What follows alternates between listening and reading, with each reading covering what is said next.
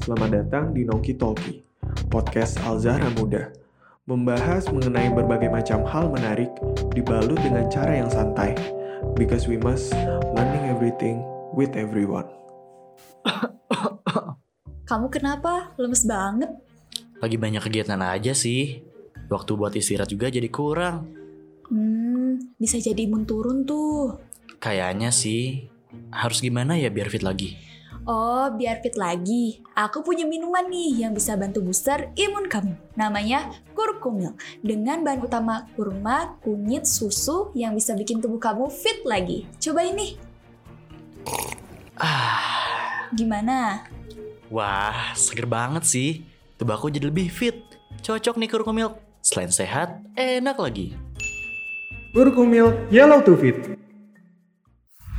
Alhamdulillah kita bisa ketemu lagi di Nongki Talki yang ketiga gitu.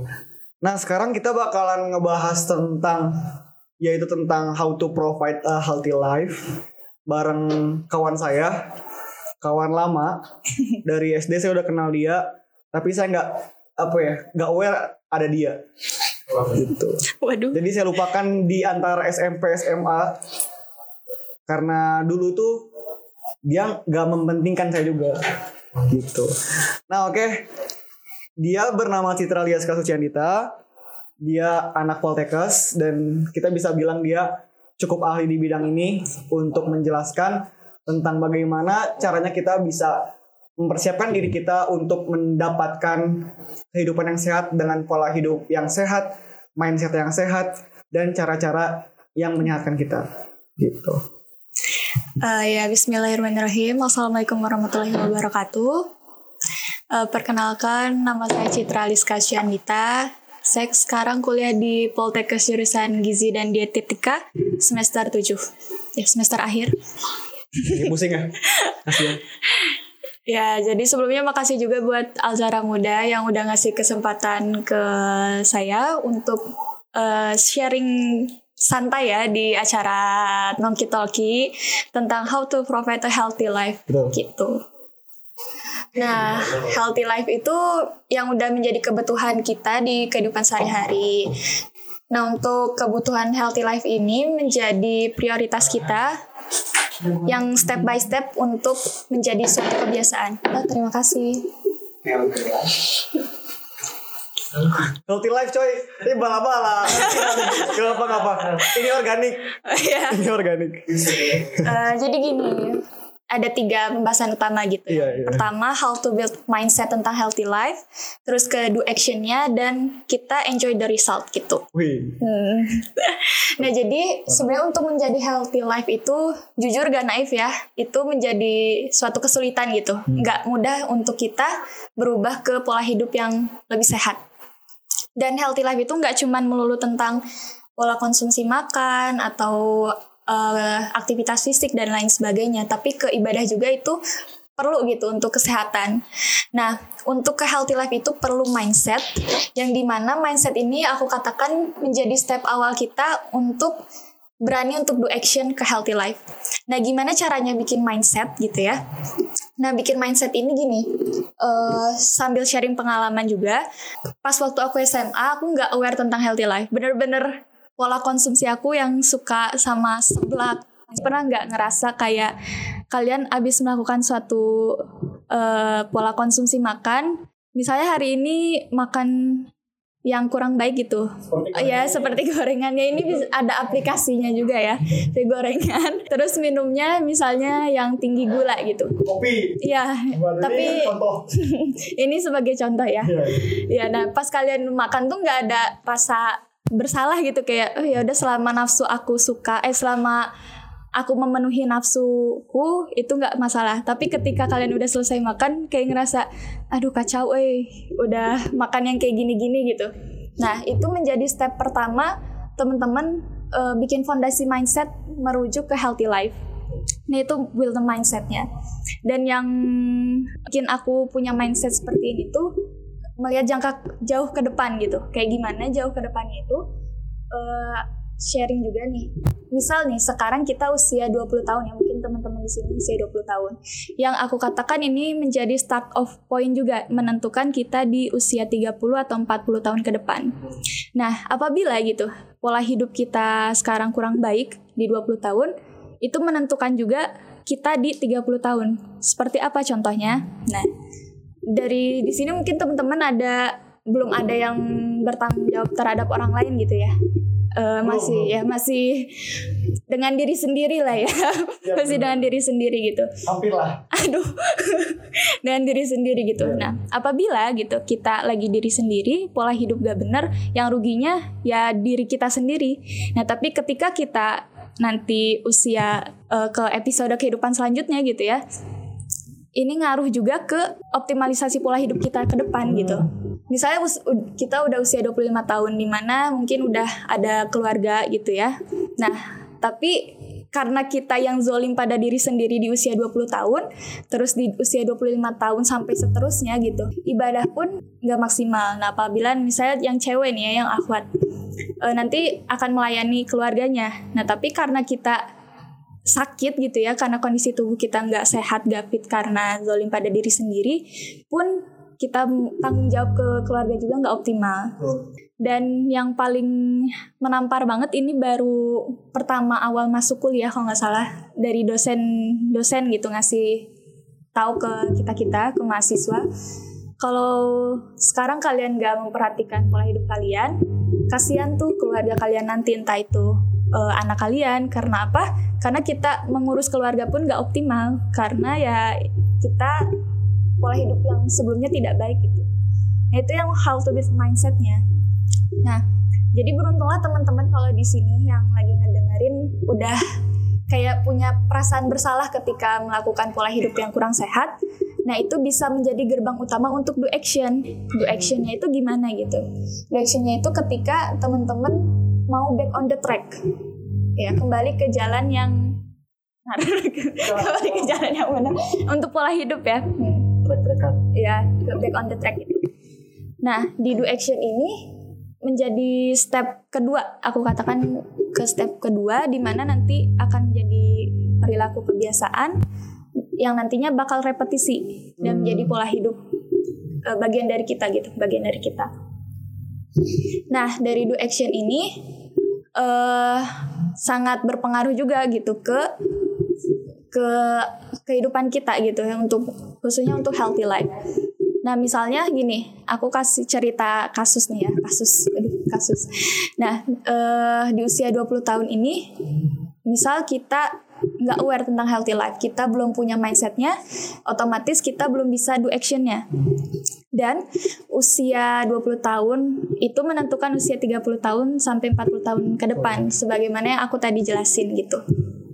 Nah dari situ, uh, kalau misalnya kita nggak punya mindset dan nggak bisa do action, ya kasihan ke diri sendiri dan juga ke orang lain juga. Nah, apalagi kalau udah kita bicara soal iman ya, karena gini, uh, kalau udah soal iman yang memang kita kemasuk ranah iman, ketika kita berusaha untuk hidup sehat itu diniatkan karena ibadah gitu, hmm, diniatkan karena ibadah yang dan kasarnya ini tubuh kita titipan gitu ya dari Allah gitu yang memang dikasih dalam sebaik-baiknya kondisi yang sebagus-bagusnya Allah berusaha membuat mekanisme tubuh itu sangat complicated tapi kok bisa-bisanya gitu kita merusaknya gitu dengan pola hidup yang gak sehat hmm. itu yang jadi uh, mindset aku dan juga yang memang do action gitu dan jujur gak naif juga aku udah pola hidup yang sehat banget gitu makanan yang berkualitas baik itu gak naif aku juga masih kadang cheating day gitu tapi yang dari mindset itu ngebantu kita untuk back on the track gitu hmm. Hmm. jadi yang emang paling penting itu mindset sama do action. Nah berhubungan ini karena ada segmentasi bisnisnya juga ya. Ya, dari segmentasi bisnis. Ya, aku cari juga motivator lainnya gitu yang memang membuat aku untuk healthy life.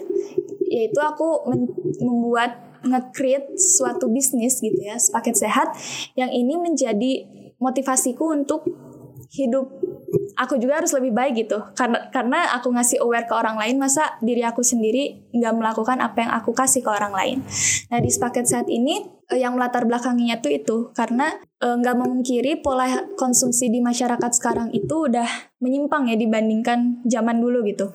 Entah itu pro, apa produk makanan yang tinggi gula tinggi garam yang memang punya dampak buruk ke tubuh. Nah dari sepaket sehat ini aku ingin nge-create suatu pola hidup yang baru walaupun nggak gampang tapi seenggaknya ini bisa menjadi wadah diri aku sendiri untuk mengaplikasikan ilmuku dan juga untuk memotivasi aku gitu untuk healthy life.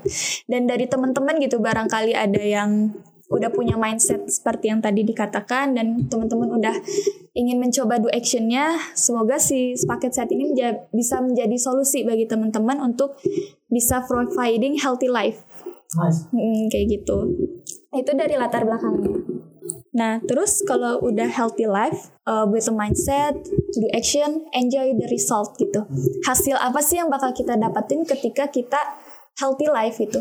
Ini kalau dijelasin satu persatu tentang resultnya banyak banget gitu. Cuman yang paling poin utama itu mimpi sama ibadah kita gitu, healthy life. Hmm. Misal nih, teman-teman udah aware terhadap healthy life, terus teman-teman ibadah juga lebih optimal gitu karena kondisi tubuh kita sehat. Beda lagi kalau misalnya kita belum aware terhadap kesehatan, terus kita masih cuman nurutin nafsu kita semata ah bodo amat gitu. Selama enak mah gitu. Kalau beracun atau kurang baik juga di terserah lah yang penting aku suka gitu ya. Iya, iya. ya kayak gitu. Nah percuma juga gitu. Misal kita udah punya planning besar ke depan tapi eh, tubuh kita nggak sehat gitu. Semuanya itu sia-sia gitu. Walaupun bisa terjalan tapi kurang optimal. Begitu juga dengan ibadah gitu. Dan ibadah pun nggak cuman nggak cuman tentang sholat atau sedekah tapi ibadah berbuat kebaikan membantu orang lain pun itu menjadi ibadah. Nah ketika kita sakit juga nggak optimal gitu membantu orang lainnya. Ataupun mencari rezeki keluar. Kalau misalnya kita nggak sehat ada poin minusnya juga untuk ibadah tapi ini dalam digaris bawahi ini yang memang dikarenakan eh, sakit karena zolim pada diri sendiri gitu Oh, iya, iya, iya. cuman kalau yang itu mah lillahi ta'ala wallahu alam cuman Iya, siap, siap. ya intinya yang zolim pada diri sendiri sangat disayangkan sekali sih kalau misalnya kita belum bisa ngebikin kondisi tubuh kita baik Nice, dude. Kayaknya kita bisa ngobrol banyak tentang tadi ya, karena poin poin-poinnya asik sih. Tiga poin yang kamu bangun tadi, tiga poin yang kamu sebutin tadi, itu menjadi suatu fondasi ya untuk how to provide a healthy life gitu. Sebenarnya benar kata Citra tadi gitu. Kita nggak bisa naif, teman-teman di usia kita muda sekarang tuh kita tergiur ya Iya, iya, iya. sama makanan-makanan, minuman-minuman gitu. Bala-bala dan pisang goreng di depan, kopi juga gitu. Kita harus menahan diri gitu. Ini tuh sebenarnya ujian ya teman-teman. Ini ujian buat kita berdua. Ujian. Apakah kita bisa melakukan apa yang kita bahas? Apa tidak gitu. Nah kita bakal coba uji nih bala-balanya bakal berkurang apa tidak gitu. Oke. Nah tapi tadi saya nangkep satu hal yang menarik banget ya buat Citra. Eh, dari Citra sorry. Eh, kan tadi ada tiga fondasi nih Cit. Iya, iya. Eh, ada build mindset, terus ada do action, sama ada Enjoy the result. enjoy the result gitu kan. Dan dari ketiga ini tuh pasti harus diawali dengan keinginan gitu. Iya, iya benar. Maksudnya keinginan untuk memulai. Hmm. Nah, cara mulainya gitu. Ah, How to startnya gimana sih? Karena kan nggak semua orang tuh bisa langsung. langsung nge-build mindset gitu. Iya. Gak mungkin tiba-tiba bangun tidur terus tiba-tiba aku ingin hidup sehat. Gak mungkin gitu. Gak mungkin kayak gitu gitu. Pasti Iya, iya. ada ada awalan dulu nih. Nah, apa sih awalan yang biasanya memudahkan kita untuk memulai build a mindset dulu lah. Uh, with- ya, how to startnya ya. Iya, how to startnya gimana? Memang yang namanya memulai gak ada yang gampang ya kadang. Iya. Ya memulai itu pasti butuh effort juga gitu. Cuman yang, mem- yang memang membantu untuk memulai itu ketika kita cari informasi sih sebenarnya. Kalau aku pribadi cari informasi tentang entah itu tentang gizi atau kesehatan. Nah, tapi memang balik lagi back to basics untuk melakukan itu sebenarnya harus ada mindset juga gitu. Nah, dari sini eh mungkin setiap orang berbeda ya. Cuman aku mau sharing yang aku pengalaman pribadi itu yaitu ketika kita bisa memandang ke depan gitu kayak karena karena poin plusnya aku di jurusan kesehatan gitu ya kesehatan cukup banyak teori yang bikin nampar gitu contohnya kayak misalnya kita usia 20 tahun makannya kayak gini ya belum kerasa sakitnya gitu Iya. ya tapi di usia 30 tahun atau 40 tahun baru kerasa dan itu jangan sampai kita menyesali hal itu gitu Waduh, Hmm, nah, bener juga sih. dan untuk memulainya ya itu Sadar diri ya. ya sadar diri sih betul betul betul. Jadi poinnya eh, kita lihat dulu nih kita tuh mau jadi apa gitu. Ngerti gak sih kayak ke depannya kalau misalkan kita punya proyeksi jangka panjang dengan kesehatan yang ringkih gitu atas dolim ke diri sendiri ya. Iya, iya, iya. Misalkan dari dari mudanya kita nggak nggak aware sama kesehatan terus pas udah usia 20 tahunan atau 25 tahun di mana udah punya penghasilan sendiri Hmm. kita malah makan-makan yang sembarangan gitu. Ya mungkin bisa hidup lama ya kalau Allah ngasih izin. Tapi mungkin Ada hidup lama itu teh ya, ikhtiarnya juga ya Iya dengan ikhtiar yang benar biar hidup lama teh berkah gitu nggak nggak sakit gitu. Karena kalau sakit kan ya kita hidup misalkan sampai 70 tahun, 80 tahun. Tapi dengan 30 tahun teh kita harus cuci darah misalkan Iya, iya, iya. harus harus ke rumah sakit dan ngapa-ngapain juga kan kita nggak bisa maksimal ngelakuin hidup kita gitu. iya iya How to startnya itu adalah sadar diri ya ya sadari dan kita proyeksiin jangka panjang diri kita dan kita bisa mulai build mindset Iya, gitu. iya, iya. Nah, terus eh, misalkan nih udah ngebangun mindset kita nih, saya udah bisa aware nih sama kesehatan, Hmm. bahkan saya udah bisa nentuin pola hidup yang tepat kayak misalkan kapan olahraga, kapan makan ini dan sebagainya gitu. Nah, untuk masuk ke do action gitu, Hmm. kan kadang-kadang kita kan harus ada opsi ya gitu. Iya, iya. Kan nggak semua sama ya opsinya gitu. Misalkan ada yang bisa aja dia memprovide diri dia dengan masak sendiri, Hmm. dia anti untuk beli di luar, dia beli beli barang-barang mentahnya untuk masak sendiri gitu kan. Ada juga mungkin yang dia aduh aku harus gimana nih gitu biar bisa tetap hidup sehat tapi aku nggak bisa punya waktu yang cukup untuk Oh, memprovide diri iya, kita iya. sendiri gitu nah opsi-opsi kayak gitu teh parameternya apa sih biar tetap do action yang tepat gitu Jadi buat do action ini sebenarnya sama halnya dengan memulai. Ketika kita untuk do action juga gak gampang karena banyak godaannya gitu dari luar kayak makanan eh yang memang menggiurkan gitu dan lain sebagainya. Dan ini gak bisa satu waktu kita udah do action gitu. Karena gini, kan- ka- kalau di konseling gizi juga kita butuh waktu untuk ke do action oh untuk iya beberapa step untuk sampai menjadi repetisi dan menjadi sebuah siklus. Nah, yang memang kalau teman-teman ada yang belum bisa memprovide dirinya, nggak usah takut gitu, karena itu bagian dari proses, dari build mindset juga. Lama, lambat laun, teman-teman bakal ngerasa bersalah pada diri sendiri ketika teman-teman melakukan kepada diri sen- sendirinya itu zolim gitu. oh iya iya iya, iya. Untuk di actionnya nggak bisa satu waktu sih, jadi harus harus bertahap ya ya bertahap dan pelan-pelan gitu Hmm, Jadi poin plus banget kalau tem kalau teman-teman di sini ada yang punya temen yang membantu motivasi gitu. WD Nah, jadi teman apa ber- tuh ber- berproses. jadi ber jadi berproses sama berprogres bareng-bareng untuk healthy life. siap siap siap Mm-mm. Ini quotes pertama ya. Ini basic basic questionnya dari saya gitu. Mungkin teman-teman juga ada yang mau nanya ini dan terwakili sama apa yang saya tanyain gitu. Mungkin ya. Iya iya. gitu. Nah misalkan nih healthy life nih, kita udah mau healthy life nih, udah komitmen aku ingin hidup sehat. Oke. Tapi apakah boleh gitu? Boleh nggak sih kalau kita makan bala-bala sesekali, Oh, iya. kopi kopi misalkan kayak eh, cold brew seka- sekali, terus kayak misalkan pecel lele, nasi goreng, kan nggak Iya, mungkin ya orang Indonesia nggak makan itu gitu. Kita kan orang Indonesia yang taat sama negara kita Widih. dan kita menganut nasionalisme yang tinggi gitu. Jadi ya dengan kita mengkonsumsi makanan asli Indonesia yang tadi kayak bala-bala, pisang goreng, itu menjadi wujud kita untuk menikmati kita sebagai Indonesia gitu ya. Kayak gitulah mungkin ya se- sederhananya gitu. Nah, itu boleh nggak sih kita makan bala-bala, nasi goreng? Healthy life tuh apakah kita harus Se-strict itu gitu. menghilangkan itu semua dari hidup kita atau boleh dikonsumsi dengan pola yang tepat? Gimana sih bagusnya?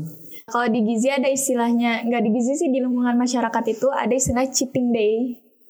Nyontek deh hari nyontek. bukan tapi satu makna ya Oh. tapi beda gitu untuk definisi di bidang gizi nah cheating day itu eh, yaitu ketika kalian ingin nafsu gitu untuk makan gorengan kah atau pecel lele itu nggak masalah gitu selama memang porsinya itu cukup dan kalian ingin back on the track dan nggak Oh, masalah oke. gitu intinya dan gizi itu nggak se-strict itu teman-teman gitu healthy life itu Oh. nggak se-strict itu Berarti tetap butuh ya bala-bala ya gitu ya. ya selama porsinya nggak masalah nggak apa-apa Nah porsi yang gak masalah tuh kayak gimana? Ya kalau misalnya dari kalian ada yang makan bala-bala satu waktu lima buah gitu, Lima. lima buah gitu. Lima. Itu, Yang bala-bala kan makan Iya. bala-bala kan buah-buah. iya lima bala-bala. Oke oke. Ya itu kan itu termasuk berlebihan. Kenapa? Karena kalori bala-bala segini ya bisa sampai 90 sampai 150 kalori gitu. Yang mana yang 90? Yang ini. Iya, iya itu bisa. Oh. Nah, terus misalnya dalam satu waktu kalian makan lima tuh, udah 500 kilokalori kan? Nah kan bala-bala mah nggak kenyang, terus kalian makan nasi. Kenyang orang mah. Oh ya, ya udah tuh kalau kenyang. Enggak enggak enggak enggak. Oke. Ngerti ngerti ngerti. Berarti oke oke. Selama eh, diatur polanya atau kalian punya hari tertentu yang cheating day, Hmm. itu nggak masalah sih. Oke oke oke. Berarti intinya secukupnya gitu ya. Iya, secukupnya. Jangan berlebihan juga misalkan makan bala-bala satu kali makannya dua tiga mungkin nggak masalah. Masalah. Dua tiga maksudnya.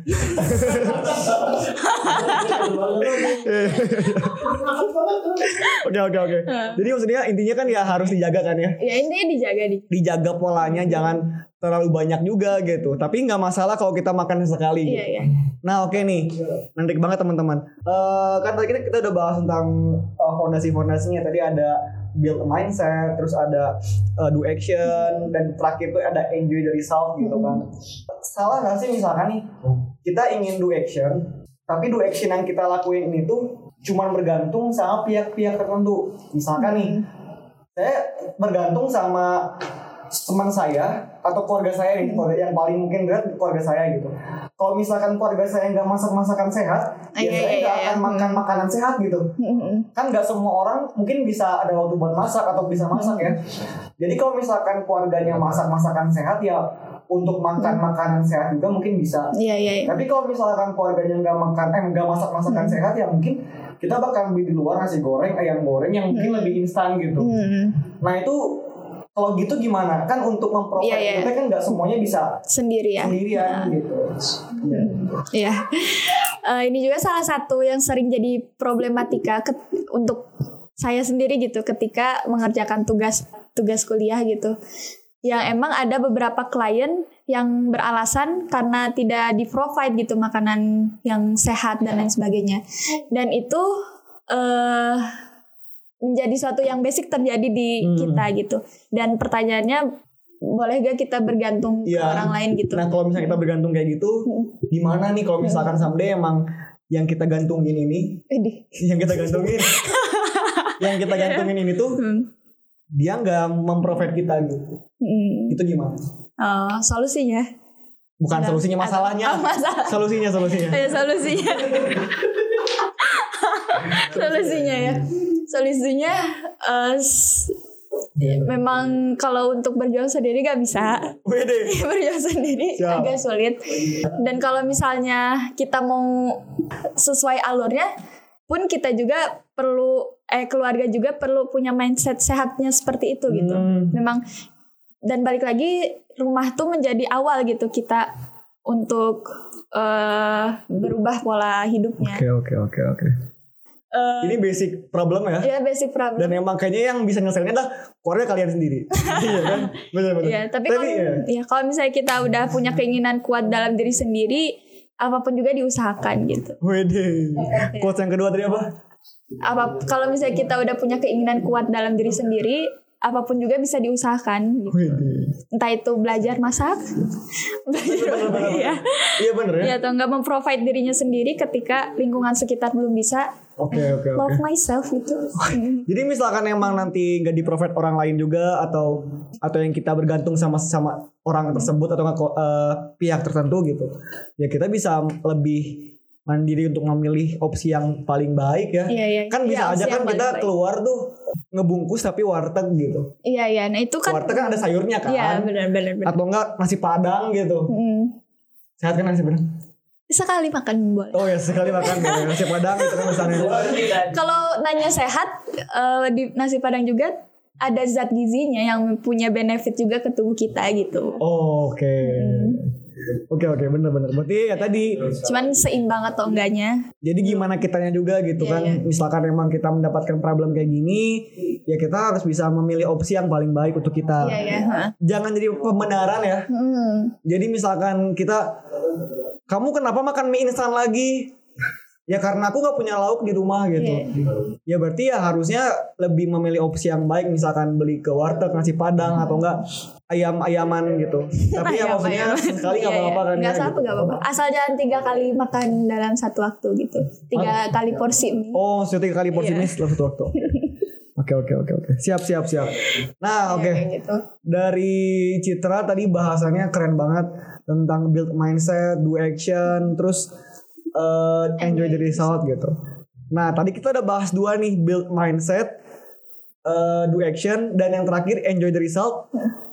Itu menarik banget buat saya. Kenapa sih? Karena sehat itu kalau kata saya ya investasi paling besar buat diri sendiri Hmm, betul betul. kita capek-capek untuk kerja keras, belajar, tapi kita nggak ngatur kesehatan kita, itu percuma coy semuanya. Karena kalian tuh bakal mendapatkan result yang mungkin besar buat hal-hal itu, tapi kalian nggak bisa melakukannya sendirian gitu. Pada akhirnya kalian bakalan merasakan kegagalan juga gitu. Nah, Iya. enjoy the result yang paling bagus. Hmm. Apa ya hasil apa sih yang paling bagus dari kita menjaga kesehatan kita? hasil paling bagusnya eh, ketika ini sih kalau aku pribadi ketika kita melakukan plan sesuai rencana yang memang ditopang sama tubuh sehat itu jadi poin besar sih en- result yang paling eh, besar untuk aku dan itu merupakan bentuk rasa rasa syukur gitu kalau kita pola hidup sehat tuh Oke, itu yang oke, oke. paling ngena gitu untuk aku Jadi menjalani apa yang kita bangun Hmm. dengan tubuh yang sehat, ya, Iya, dengan iya. tubuh yang fit gitu. Hmm. Misalkan di usia 70 tahun kita masih bisa keliling Indonesia, Iya, iya. jalan kaki, Hmm. pakai kuda gitu kan. Boleh. Itu kan menjadi suatu hal yang Iya. besar banget berarti Iya. kita terbukti gitu. Oh, berarti hidupnya sehat. Iya, dan itu dari investasi kita sebelum usia 70 tahun itu. Nah, dan baru sekarang mungkin saya coba share gitu. Iya, iya. Di luar sana tuh ada loh, Cit. Orang-orang yang dari kecilnya atau dari pas mudanya dia nggak ngejaga pola hidup sehat. Tapi sampai dia dewasa dia tetap sehat. Tapi dia bisa hidup sampai 80 tahun dan sehat gitu. Kadang-kadang jadi pembenaran juga kayak bahkan dokter yang mengecek saya dulu udah meninggal gitu. Ngerti gak sih? Ya ada ada yang kayak gitu loh, ada yang kayak gitu gitu. Dan ya kadang-kadang membuat suatu mindset yang oh, Oh, berarti ya ya udah gitu udahlah gitu. Ini mah mungkin lebih ketak ke diri gitu kan. Tapi kan ya mungkin kita bisa usahain ya untuk ikhtiar. ngelakuin yang baik karena kan kita nggak ada yang tahu masa depan kayak kita gimana gimana ya. Yes. Hmm. Maksudnya gini, eh kalau kita tahu ke depannya kita bakal sehat terus ya udah gitu ya kita nggak usah menjaga pola hidup sehat gitu. Tapi kalau kita nggak tahu muncul ikhtiar gitu Iya muncul ikhtiar. untuk menjaga pola hidup sehat tadi dan yang mungkin sehat sampai tua tadi ya berarti Allah sayang sama dia dan ya udah gitu. Oh, iya, iya, dan bagian dia mungkin di situ gitu. Nah kalau kita kan kita nggak tahu ya. Iya, iya. takutnya kita ternyata pas kita akuin kayak bapak tadi. Tiba-tiba stroke gitu kan. Ya misalnya tiba-tiba Iya, sakit gitu kan dari karena kita nggak ngejaga pola hidup sehat kita gitu. Kita nggak kita nggak tahu sama itu semua jadi ya kita ikhtiarnya berusaha buat ngejaga gitu Iya, kan. karena nggak ada yang tahu kan masa depan. Jadi seenggaknya kita berproses di masa ini buat menentukan masa depan. Wih deh, quotes of the yang ketiga. Iya, kayak gitulah. karena kita nggak tahu masa depan maka kita tentukan masa depan dari masa kini. Hmm. eh gitu nggak sih? Iya benar gitu ya oke oke oke. Nah oke. Nah terus berarti enjoy the result. Eh, nggak semua result itu bisa bisa baik gitu kan. Karena result yang baik itu gimana? Ikhtiar yang baik ya? Iya, iya. gitu nah tapi coy kalau misalkan sekarang kan kita nih hidup sehat nih. Iya, iya. terus misalkan pasangan yang kita dapetin nanti itu dia belum aware sama hidup sehat. Terus cara kita bisa mempunyai keluarga yang sehat itu gimana? Apakah bisa dengan kita aja sendirian? Atau harus sama masing harus sama masing-masing orang yang terlibat di situ? Atau gimana gitu? Karena mungkin aja kan nanti ada yang menikah gitu kan punya anak. Nah ayah ibunya aware sama kesehatan Hmm. tapi anaknya enggak Hmm. nah apakah itu bisa membuat pola hidup sehat di keluarga kita Ah oke. Eh, ini juga sambil yang ilmu bukan ilmu sih tren terbaru sekarang yang sering banget digembor-gemborkan itu eh, pentingnya cek kesehatan sebelum eh, berkeluarga gitu. Ya itu penting banget. Iya karena jujur ya aku juga kebuka insight ini tuh ketika eh, di kuliah gitu. oke oke Mm. Eh, ada salah satu dosen itu bilang gitu eh, kalian kalau na- nanya gitu ke kita kita kalian kalau misalnya nanti mau punya pasangan gitu ya itu kalian bakal cek kesehatan dulu nggak? Ya beliau nanya seperti itu. Kita nggak ada yang jawab ya karena nggak berani. Baru dia ngasih eh, apa ngasih tamparan keras juga gitu. Sakit? Tamparan online oh teman online. Yang ngasih tamparan gitu ke kita kalau misalnya kita nggak aware terhadap kesehatan langsung ya atas didasari rasa suka sama suka aja tanpa ngelihat kondisi tubuhnya atau dan lain sebagainya tidak terbuka lah intinya itu kasihan ke anak nanti gitu ke ketutu- ke keturunan nanti. Oke jadi oke oke. penting banget dan itu menjadi suatu pertimbangan kita ketika kita mau berkeluarga gitu. Oke. Ya, contohnya kayak misalnya si A-nya ada A dan B gitu. Nah, si A ini punya TBC misalnya, tapi nggak terbuka dan mereka sama-sama nggak aware untuk cek kesehatan bersama. Nah, nanti dampaknya pas udah menikah baru ketahuan itu bisa keturunan ke anaknya. Kasihan ke siapa? Ke anaknya juga. Nah, anaknya si A sama B kan iya dong. ya enggak maksudnya Iya, anak A dan B. Hmm. Jadi itu penting sih sebenarnya kalau eh, menurut aku pribadi. oke Ya. tapi ini Atau gimana ada Enggak, enggak. yang lain? Ini mungkin agak bergeser sedikit temanya gitu. Tapi misalkan misalkan udah dicek nih, eh enggak, kamu teh udah punya rencana nih misalkan sa- mau menikah sama seseorang, terus dicek nih, terus kamu tuh udah udah udah pesen catering, misalkan gitu, Catering apa? Catering apa? catering sehat misalkan, misalkan nih catering sehat. terus udah udah apa ya? Udah ya udah udah udah mesen gedung, udah fitting baju gitu kan. Ya udah udah ngurusin semuanya, kamu cek kesehatan, terus ada kesakit kesakitan, ada sakit di pasangan kamu tuh di kamu. Hmm. Nah itu apakah menjadi parameter tidak jadi menikah atau itu pilihan kita untuk masing-masing? Ya udah kita survive aja coy. Oh, enggak, jadi ini stepnya mesen gedung dulu baru. Atau gimana ya? Ya, Biar cek dulu ya, cek dulu. Tebar uang, uang DP lagi. Ya paling ganti step dulu emang yang menjadi step awalan itu eh, saling terbuka tentang dirinya sendiri termasuk kesehatan gitu. Dan Oke, itu oke. kalau misalnya udah ada kondisi tertentu balik lagi ke pilihan setiap individunya. Oke, jadi tapi bukan berarti kayak Nggak harus. nggak harus jadi tiba-tiba aku aku tidak mau menikah gitu sama dia gitu misalkan. Tetap aja gitu ya, tetap aja dicek mah dicek Ya untuk tahu biar tahu gitu kita ke depannya bakalan gimana survive-nya gitu. dan bisa mempersiapkan dulu gitu Ya. kalau Jadi nggak rugi juga sama gedung sama catering ya. DP soalnya coy lebar gitu. Nah oke. Ya jadi tadi pertanyaannya tuh eh, kalau misalnya ada orang yang nyari informasi tapi ternyata informasinya itu kurang tepat. Nah, kira-kira ada referensi nggak gitu? Eh, jujur ya dulu aku juga nyari informasi di Google itu banyak banget, di Instagram banyak banget dan nggak sedikit juga yang memang belum tepat gitu. Oke oke. Nah, eh, tadi Gilang pertanyaannya ada referensi nggak aplikasi atau gimana? Nah, untuk aplikasi aku nyaranin di di di Educate itu salah satu aplikasi khusus buatan ahli gizi yang memang eh, udah terpercaya sumbernya. Dan di sana Indonesia gitu bahasa Indonesia buatan asli Indonesia dan bermanfaat banget buat kita yang memang haus akan ilmu tentang ke hidup sehat gitu ya Oke. udah terverifikasi uh, valid datanya.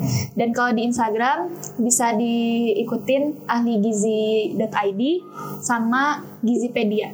Oke. Itu yang salah satu Instagram yang atau sosial media yang memang informasinya udah valid karena dikelola oleh orang yang berkompeten di dalamnya. Nice. Jadi sebelum kita nyari informasi juga ya kita harus tahu tentang apa ya sumbernya bener atau enggak gitu ya. Dan aplikasi tadi Educate ya, Ya di educate. di Educate, Ya di ed- di Educate. Kalau misalkan Instagram ada Gizipedia sama aligizi.id. ya. Nanti bisa di search ya, atau bisa tolong ditulisin teman-teman yang jadi admin. Atau mau nanya lewat aku juga nggak apa-apa. Widih, nomor WA-nya tulis lah. Nanti ada yang marah. WA bisnis paket sehat. Oh iya. Aku yang marah. Oke oke. Nice. Oke. Menarik banget ya ini materi yang disampaikan sama Mbak Citranya. Saya penasaran sama gimana pandangan Mbak Citra sama pola hidup vegan dan vegetarian. Oh iya iya. Apakah mengkonsumsi salah satu pilihan makan itu baik? Ya. Berarti gimana pandangan Citra nih terhadap hidup Buat vegetarian. ya buat vegan lah gitu. Gimana sih pandangannya? Oke. Eh, Sebenarnya untuk vegetarian itu ada kelas-kelasnya juga. Ada yang memang mengonsumsi full sayur dan buah. Ada juga yang mengonsumsi sayur, buah, dan ikan. Eh, ada juga yang mengonsumsi sayur, buah, dan eh, telur. Jadi memang ada kelas-kelasnya nggak cuman vegan vegetarian tuh nggak cuman yang makan sayur buah aja, tapi ada beberapa orang yang eh, apa makan protein hewani juga. Iya Nah, iya tapi iya. untuk pandangannya apakah tepat atau enggak? eh sebenarnya itu bagus ya vegan itu eh vegan itu eh, sayur dan buahnya luar biasa memenuhi banget kebutuhan tubuh dan rata-rata juga eh, yang vegan itu biasanya minum suplemen yang memang membantu untuk memenuhi kebutuhan gizinya Oke. dan vegan itu eh, setiap orang pasti eh, konsul sih menurut aku. Beber- sebagian besar konsul. Dan itu memang eh, disesuaikan juga dengan porsi tubuhnya. Oh. kalau misalnya yang ada kalau ditanya yang nggak tepat itu rata-rata yang diet ada diet keto. Yang diet keto itu yang fokus ke perbanyak makan protein hewani tapi tanpa karbohidrat. Jadi nggak makan sangu gitu? Nggak nggak makan ya jadi memang mereka fokusnya ke makan daging-dagingan banyak banget dan itu nggak tepat sebenarnya Berarti karbohidratnya dia nggak ada sama sekali. nggak ada sama sekali Mungkin makan singkong keju. Nggak. biasanya orang luar negeri tapi ada orang Indonesia yang Oke. ngelakuin Oke oke oke oke. Iya. Menarik juga ya mas. Ya cuman kalau pandangan eh, diri aku pribadi itu balik lagi eh, ke orang yang melakukannya apakah sesuai aturannya atau memang semen, seterima informasinya tanpa mempertimbangkan kebutuhan Oke. gizi dirinya sendiri gitu. Jadi mau vegan mau apa pun itu misalkan mau karnivora juga. Eh gimana kalau kalau yang kan vegan kan buat sayur sayuran buah. Iya iya. Yang daging doang apa daging doang? Karnivora kan? Ada yang bisa bantu jawab? Iya karnivor. Enggak kan kalau vegan kan sayuran buah. Kalau misalkan daging doang apa? Karnivora kan? Ya walaupun vegan atau apa pun itu berarti harus sesuai sama kebutuhan tubuh ya. Ya selama kita dikonsulin ke orang yang berkompeten di dalamnya nggak masalah sih. Oh berarti konsul dulu berarti ya sebelum kita konsul mulai. Kalau konsul gitu biasanya ke orang ke dokter atau ke aplikasi atau ke mana? Oh, dokter sama aplikasi di sana. ya bisa. ya cuman memang eh, ada juga dokter gizi atau Oh, iya, juga iya. ahli gizi yang memang eh, konseling dulu sih. Oke, oke, oke. Step by step banget di assessment datanya. Oh karena kalau misalnya udah masuk ke hidup-hidup yang milih-milih makanan kayak gitu pasti dia udah bisa memprovide kebutuhan yang lain lah ya Iya. pasti ya gitu. Jadi mas maksudnya eh, konsultasi berarti menjadi salah satu opsi yang tepat gitu ya untuk Iya. mereka memulai suatu hal gitu ya. Oke. Nggak expect ya pertanyaannya jujur. ya, nah, ini ini orang ini, ini saya coba terjemahin ya Iya, iya. dengan bahasa yang lebih enak didengar gitu sama Boleh, masyarakat. Katanya orang yang makan daging itu lebih emosional daripada yang gak makan daging ini. Mah referensinya harimau mungkin. ya, kan? ya kan referensinya harimau. Gak cuma harimau ya banyak gitu makan daging. Oke oke. Itu benar gak sih itu mitos atau fakta? Eh, sebenarnya belum pernah dengar ya antara itu mitos atau fakta atau ada teori ilmiahnya Eh, kurang tahu juga cuman emang sejauh ini eh, makanan memang mempengaruhi ke psikologis ke psikologis mempengaruhi Cuman untuk yang masalah daging kayaknya eh, harus perlu di riset juga sama saya ya, dicari informasinya. Tapi yang pasti makanan juga ngaruh ke psikologi sih intinya itu. Oh, Oke. Makanan ngaruh ke psikologi tapi nggak mesti jadi emosional ya. ya maksudnya nggak mesti jadi emosi gitu. Iya iya iya. Karena makan daging misalnya gitu. Cuman yang aku tahu gitu ya, kalau dari jurnal yang udah rame sekarang itu konsumsi gula, gula yang tinggi itu ngaruh ke pemikiran kita yang off, jadi overthinking bawaannya. Ya, itu udah terbukti ilmiah sih di jurnal-jurnal. Hey teman-teman overthinking karena kan banyak makan boba. Ya kan bener kan? Iya, yang- makan gula kan Ya, berarti. banyak makan gula itu ngaruh. Jadi pernah nggak sih kalian ngerasa kayak ingin na- apa kalian nangis tapi nggak tahu karena apa kalian gelisah tapi karena nggak tahu nggak- tahu karena apa nah itu bisa jadi ada faktor lainnya salah satunya itu konsumsi gula yang berlebih gitu Manis kan ya berarti. iya Iya dia kan bilang manis kan. iya gula manis dan buat detailnya ada sih di jurnal temen Oh ada. Oh Ada, berarti ada. itu terbukti secara ilmiah Iya ya. terbukti yang aku tahu itu. Cuman Oh, untuk daging dicari lagi. Dicari lagi gitu. Oke. Ya jadi memang ada eh, teori juga gula juga bermanfaat untuk sistem tubuh kita yang memang menghasilkan hormon endorfin yang bawaannya tuh bahagia gitu. Oh ya iya. selama yang menjadi garis merah terus ya eh garis merah garis di garis bawahi itu selama cukup gitu iya, konsumsinya iya, tidak iya. berlebihan itu poin utamanya Berarti kayak makan coklat tapi sesekali bisa gitu naikin mood ya. ya naikin Tapi mood kalau itu- banyak ya cemas gitu. Iya, tapi dalam jangka waktu yang berkepanjangan gitu ada jangka waktunya. Oke. Nggak cuman yang satu waktu kal- kita minum boba tiba-tiba cemas gitu. Overthinking. Aduh kemarin. Cuman itu sih intinya. Oke, Selama oke. tidak berlebihan eh, bukan masalah. Oke. Makan makan tuh cuma sehari sekali, tapi sekalinya makan tuh langsung makannya tuh satu tumpeng misalkan gitu. Ya gede banget lah intinya gitu. Itu boleh gak sih? Ya tubuh kita sebenarnya itu nggak baik karena apa? Karena eh, misalnya ada orang yang nggak makan, otomatis pencernaan tuh lagi istirahat gitu eh, Hmm. kondisinya. Nah tapi dalam satu waktu langsung dipaksa kerja berat gitu. Oke. Nah itu ke pencernaan gak baik. Cuman kalau untuk ke pemenuhan gizi juga eh tergantung pencernaannya gitu. Karena pencernaan di tubuh kita itu nggak bisa satu waktu langsung mencerna dalam jumlah yang banyak. Cuman yang memang kalau dikatakan baik atau enggak sebenarnya eh, belum tepat gitu, nggak tepat bahkan. Oke. Baiknya kita memang punya pola yang tertentu, kayak misalnya sekali makan itu jarak 2 jam itu udah harus konsumsi snack atau apa, itu lebih baik karena sistem pencernaannya seperti itu. gitu. Berarti jangan makan sehari sekali porsi podom ya. Iya, Tapi eh, jangan makan sehari sekali porsi besar, Hmm. tapi makan tiga hari sekali porsi besar. tiga hari sekali porsi. Bisa sorry, tiga kali se tiga kali sehari Iya. dalam porsi besar atau cukup? Misalkan nih, tapi makan tiga kali, tapi porsinya besar besar gitu, itu boleh nggak sih? Atau sama aja? Emang harus dihitung dulu kebutuhan kalori setiap subjeknya kan berbeda.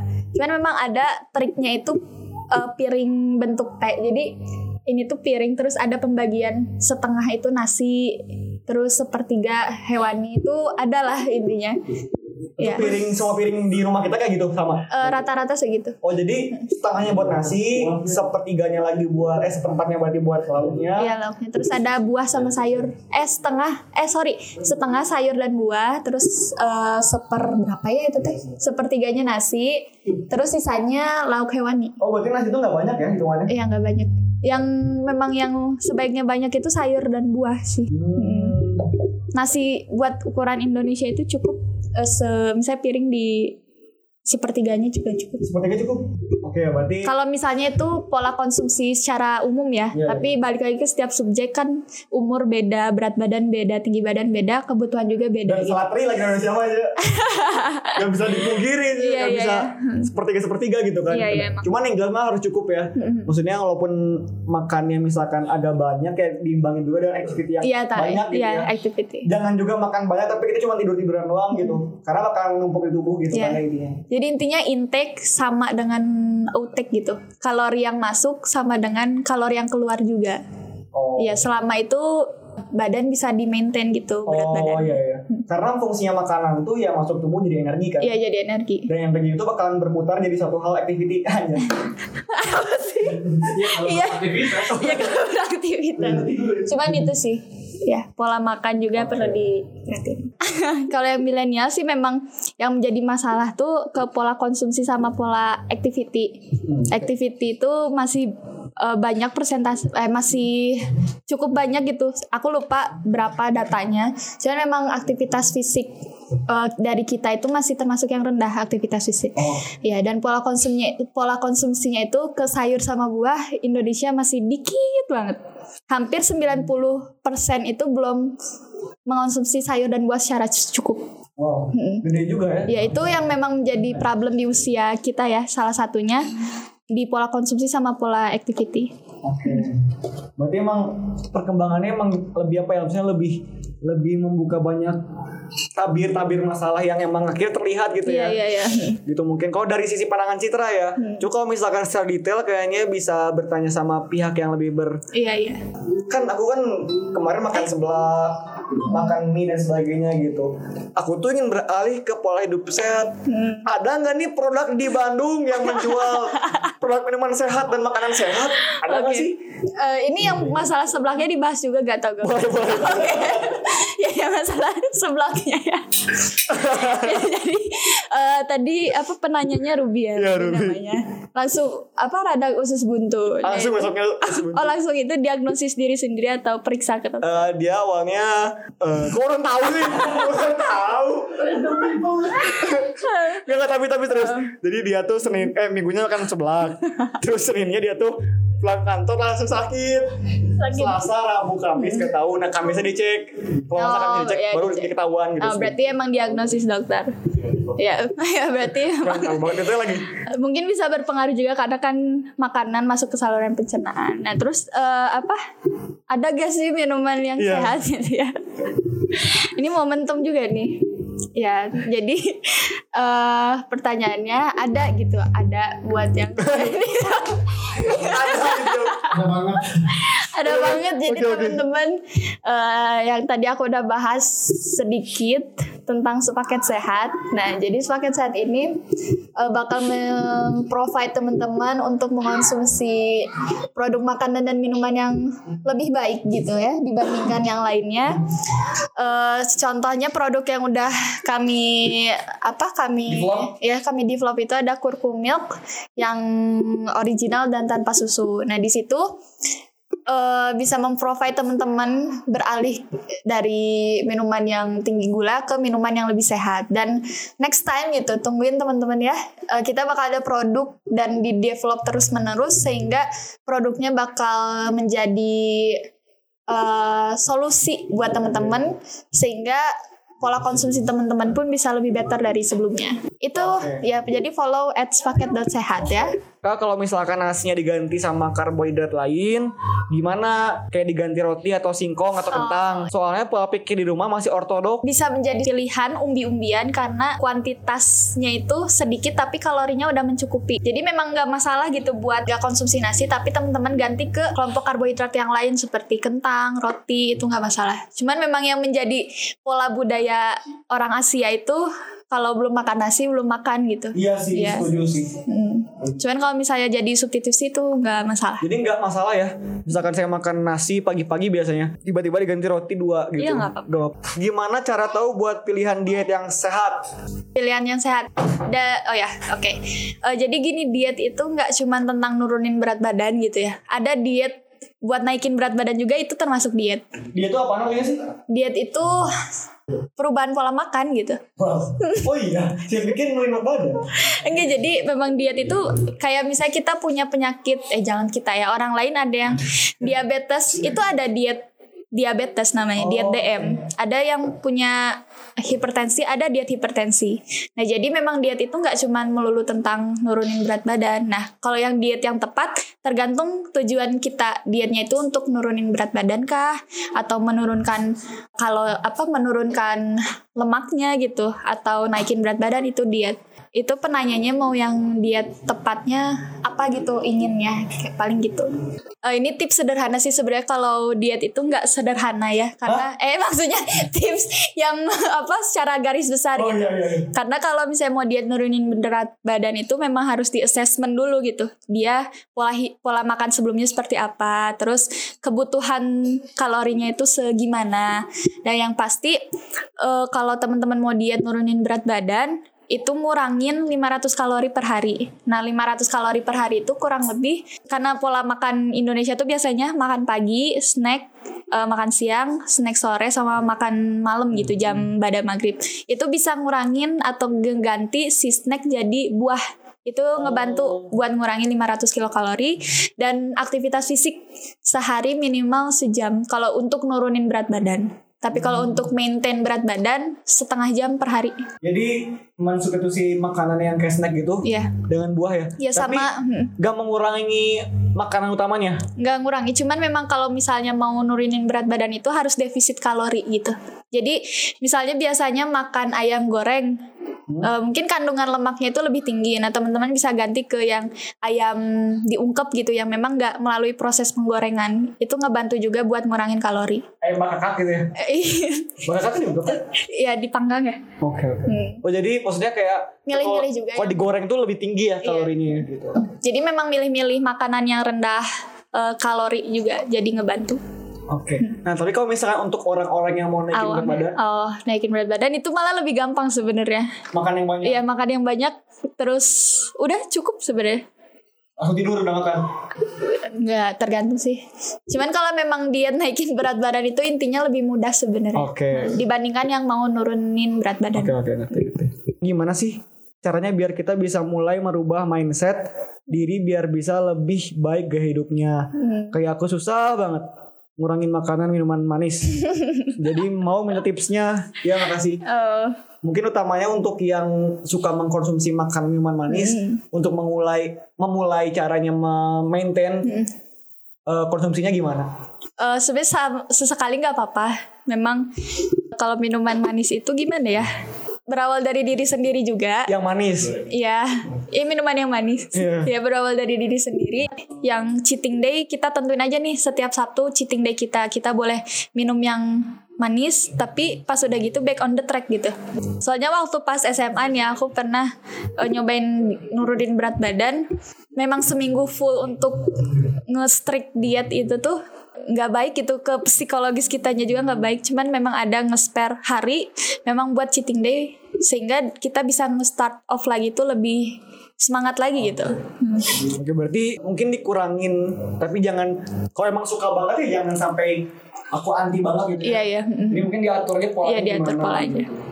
Oke berarti ya intinya eh lebih ke mengurangi bukan anti ya gitu. Iya. Diatur aja flow-nya gimana. Kalau emang suka banget sama yang manis-manis ya harus juga diimbangi sama activity yang iya iya iya cukup ya gitu. Ha. Jangan jangan ditumpuk jadi- seimbang sih intinya seimbang intinya gitu ya. Oke. Kira-kira ada nggak sih minuman alternatif Kak yang bisa ganti biar nggak minum-minum boba atau minuman kopi manis? oh iya boleh banget nih Ada nggak sih apa produknya gitu? ada Apa namanya? namanya kurkumilk Waduh. Nah, nah itu Asik banget ini kan. Iya, ini salah satu produk yang melatar belakangi paket sehat juga untuk uh, mendevelop kurkumilk ini karena diharapkan bisa menjadi alternatif teman-teman gitu yang ingin minuman yang manis tapi sehat gitu. Oke. Ini cocok banget kurkumilk kayak gitu. Jadi itu juga salah satu yang melatar belakangi kami mendevelop itu supaya pola uh, di masyarakat bisa ada pola yang baru gitu. Oke, pola hidup yang baru Paham. yaitu menjadi healthy life. Iya. Nice. Semoga Kurkum Milk bisa memprovide Iya. mereka ya Hmm. untuk hidup sehat dan beralih sama produk yang sehat juga gitu. Iya betul. Kenapa pola hidup sehat selalu identik dengan mahal ya kak? Oh, ya ini juga eh, apa? Pasti ada alasan sehat itu mahal ya, makanan sehat itu mahal. Iya iya. Cuman kalau kita tilik-tilik lagi nih, dibanding boba, eh dibanding minuman dengan air putih lebih murah mana? Air putih gitu ya. Air putih. Iya. Iya benar sih. Ya, terus Air makanan kayak junk food kayak misalnya ayam crispy kayak gitu dibanding yang makanan di warteg yang memang ada sayur, eh, itu lebih murah yang warteg. Warteg. Iya, jadi eh, parameter mahal itu memang ada yang mahal, tapi ada juga opsi yang Yang bahkan murah lebih gitu ya? murah gitu. Oh. Nah teman-teman mau yang mana Oke. kayak gitu? Mungkin em, mahalnya tuh kalau misalkan udah jadi suatu hal yang bener-bener gede kayak Iya, harus iya. konsul, harus Iya iya. harus itu. sana sini, harus suplemen dan sebagainya gitu. Cuman basicnya ya makan sayur, sayur juga bisa beli di warung ya. Iya iya. iya. Misalkan seikatnya 6.000 7.000 kan tinggal direbus atau tinggal diapain gitu. Buah juga mungkin juga bisa kejangkau lah sama kita semua gitu. Jadi sebenarnya bukan sehatnya yang mahal, tapi keinginan kaliannya yang mahal. Oh iya. Cuman nih kalau kita eh, banyak juga kan quotes kalau malah sakit itu lebih mahal gitu sebenarnya. Iya, iya, Ketika iya. kita sakit beli obat. Iya, kah, betul, dan betul, betul, betul. gitu. Jadi better life ya sehat ya Iya. gitu maksudnya. Lebih baik sehat. Walaupun ada uang yang keluar lebih lebih sering gitu ya, lebih intensif untuk suatu hal yang sehat, tapi ya itu lebih menjamin diri kita gitu. Next question juga pengolahan makanan yang gimana aja yang bisa jaga nilai gizi makanan tetap baik dan yang harus dihindari juga pengolahan makanan yang gimana. Hmm, ya. Eh, ini eh, ilmu pakan juga ya. Kalau misalnya ini sambil informasi juga. Sebenarnya giz- zat gizi itu pasti bakal hilang gitu selama pengolahan. Nah, yang kayak misalnya sayur sama eh sayur yang direbus, pasti yang bakal hilangnya tuh vitamin dan mineral karena mereka sifatnya larut air. Hmm, Ya vitamin dan mineral. Walau nggak banyak, walau nggak semua eh, terlarutkan, tapi seenggaknya kita bisa mengoptimalkan yang ada di dalamnya gitu. Itu yang sayur dan apa sayur yang direbus. Terus yang digoreng juga sama pasti ada beberapa yang hilang. Contohnya vitamin dan mineral juga yang memang nggak tahan panas. hmm, Ya beberapa yang nggak tahan panas pasti ada yang hilang. Tapi ketika kita melakukan pengolahan juga ada juga zat gizi yang baru gitu. oh, Contohnya kayak minyak gitu yang difortifikasi vitamin A. Maksudnya ditambahkan vitamin A Oke, di dalamnya. Ketika ayamnya digoreng, pasti vitamin A-nya menambah gitu. Karena dalam minyaknya ada vitamin A. oke. Jadi yang memang nggak naif juga kalau zat gizi selama pengolahan pasti ada yang hilang. Oke. Tapi ya maksudnya Yang dengan pengolahan tuh jadi jadi mateng mungkin ya. Jadi, jadi apa ya? Jadi bisa dikonsumsi gitu. Iya, cuman kalau mau diminimalisir eh, bisa gitu kayak misalnya sayur direbus cukup Bentar. tiga ya tiga menit sampai lima menit Oh. bisa di Jadi nggak nggak hilang semua nggak gitu ya. hilang semua yang pasti. Tapi better gimana nih pengolahannya? Digoreng, direbus atau digimanain? Untuk Eh. untuk suatu sayuran atau buah-buahan atau apa pun itulah. Kalau buah-buahan memang lebih baik dikonsumsi langsung kalau buah-buahan Mhm. karena biar nggak ada yang hilang juga zat gizinya. Cuman Nah, kalau untuk sayur, atau sayur- yang daging-dagingan atau apalah gitu. daging-dagingan mah ya pasti dimasak atuh. Oh iya.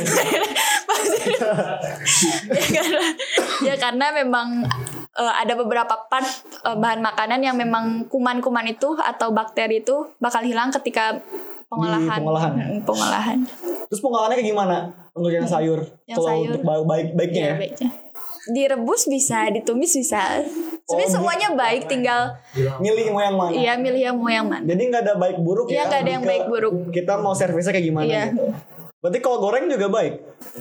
Itu kalau digorengnya enggak sih sebenarnya kalau kalau goreng karena itu karsinogenik kan. Oh, ya oke. karsinogenik. Dan sebenarnya ayam yang dibakar-bakar juga kalau berlebihan itu bisa memicu kanker juga karena ada yang apa? gosong-gosongnya itu itu karsinogenik sifatnya. Oh iya.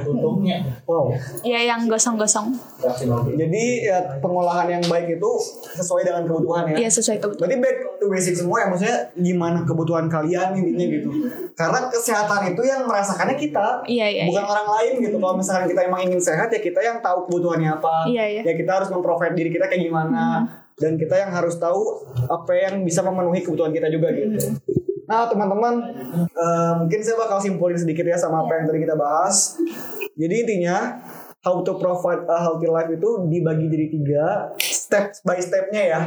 Yang pertama ada build a mindset, do action, dan yang terakhir enjoy the result. Dan intinya kesehatan itu how to provide kalian untuk sehat itu ya gimana diri sendiri ya. Iya, iya. Gimana kebutuhan diri sendiri, gimana apa yang kalian inginkan, apa yang kalian rasakan, apa yang kalian eh, apa ya ya butuhkan Mhm. terhadap apa yang masuk dalam diri kalian gitu.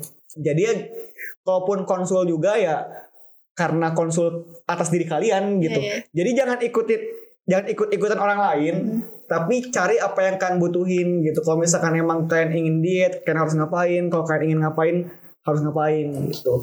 Dari Citra mungkin ada nggak set, eh, closing statement untuk pertemuan kali ini? Oke, closing statement. Eh, ini harus yang quotes quotes atau Enggak, enggak enggak usah Oh, quotes nggak quotes usah ya? juga dong. Masa harus quotes quotes semua? Quote yang Iya, intinya eh, kesehatan itu eh, suatu hal yang penting karena menentukan eh, masa depan kita nanti gitu. Wih, Ya intinya yang tadi balik lagi buat menentukan masa depan itu kita ikhtiar di masa kini gitu. dan untuk sehat di masa depan ya kita sehat juga dari sekarang. Ya dan intinya eh, niatkan karena ibadah karena ini titipan Allah semua. Jangan sampai kita rusak apa yang Allah kasih ke kita gitu. Wih, masya Allah. Paling gitu. Jadi yang paling penting sih ya tadi benar kata Citra. Kalau misalnya kita ngerasa butuh motivasi, butuh reason gitu. Ya kita mikir aja apa yang kita punya sekarang tuh titipan. Hmm. Kalau kita nggak jaga berarti kita lalai dan zolim sama Iya, diri kita sendiri. Dan jika tubuh kita rusak, tubuh kita sakit, ya berarti kita udah mazolim. Kitanya nggak maksimal. Hmm. Iya, gitu. buat ibadah. Jadi malah makin makin berantakan Iya, hidup iya, kita gitu. Oke, jadi mungkin bahasan how to provide a healthy life dan teman-teman yang mendengarkan juga terima kasih. Semoga bisa bermanfaat ya untuk iya. masyarakat, untuk Indonesia juga Waduh. dan untuk Iya. kita semua juga untuk masing-masing kita juga sih terutama. Intinya mungkin lebih ke diri sendiri, semoga kita sehat terus dan semoga kita bisa bertahan hidup Lebih lama. lebih lebih lama dengan keberkahan. Iya, dengan dengan keberkahan gitu. Jadi semoga kita misalkan emang panjang umur insya Allah tapi sehat juga. Iya. Jangan cuma panjang umur tapi tetap harus sehat juga gitu. Oke, mungkin sekian mungkin dari saya ya. Iya. Iya. Terima kasih. Dadah. Wassalamualaikum warahmatullahi wabarakatuh. Oke. Jangan lupa subscribe. Oh jangan lupa isi absen, Oh, jangan lupa isi absen. Nanti bakal ada Biar sertifikat, sertifikat nanti buat kalian nanti lulus kuliah. Dadah. Sudah.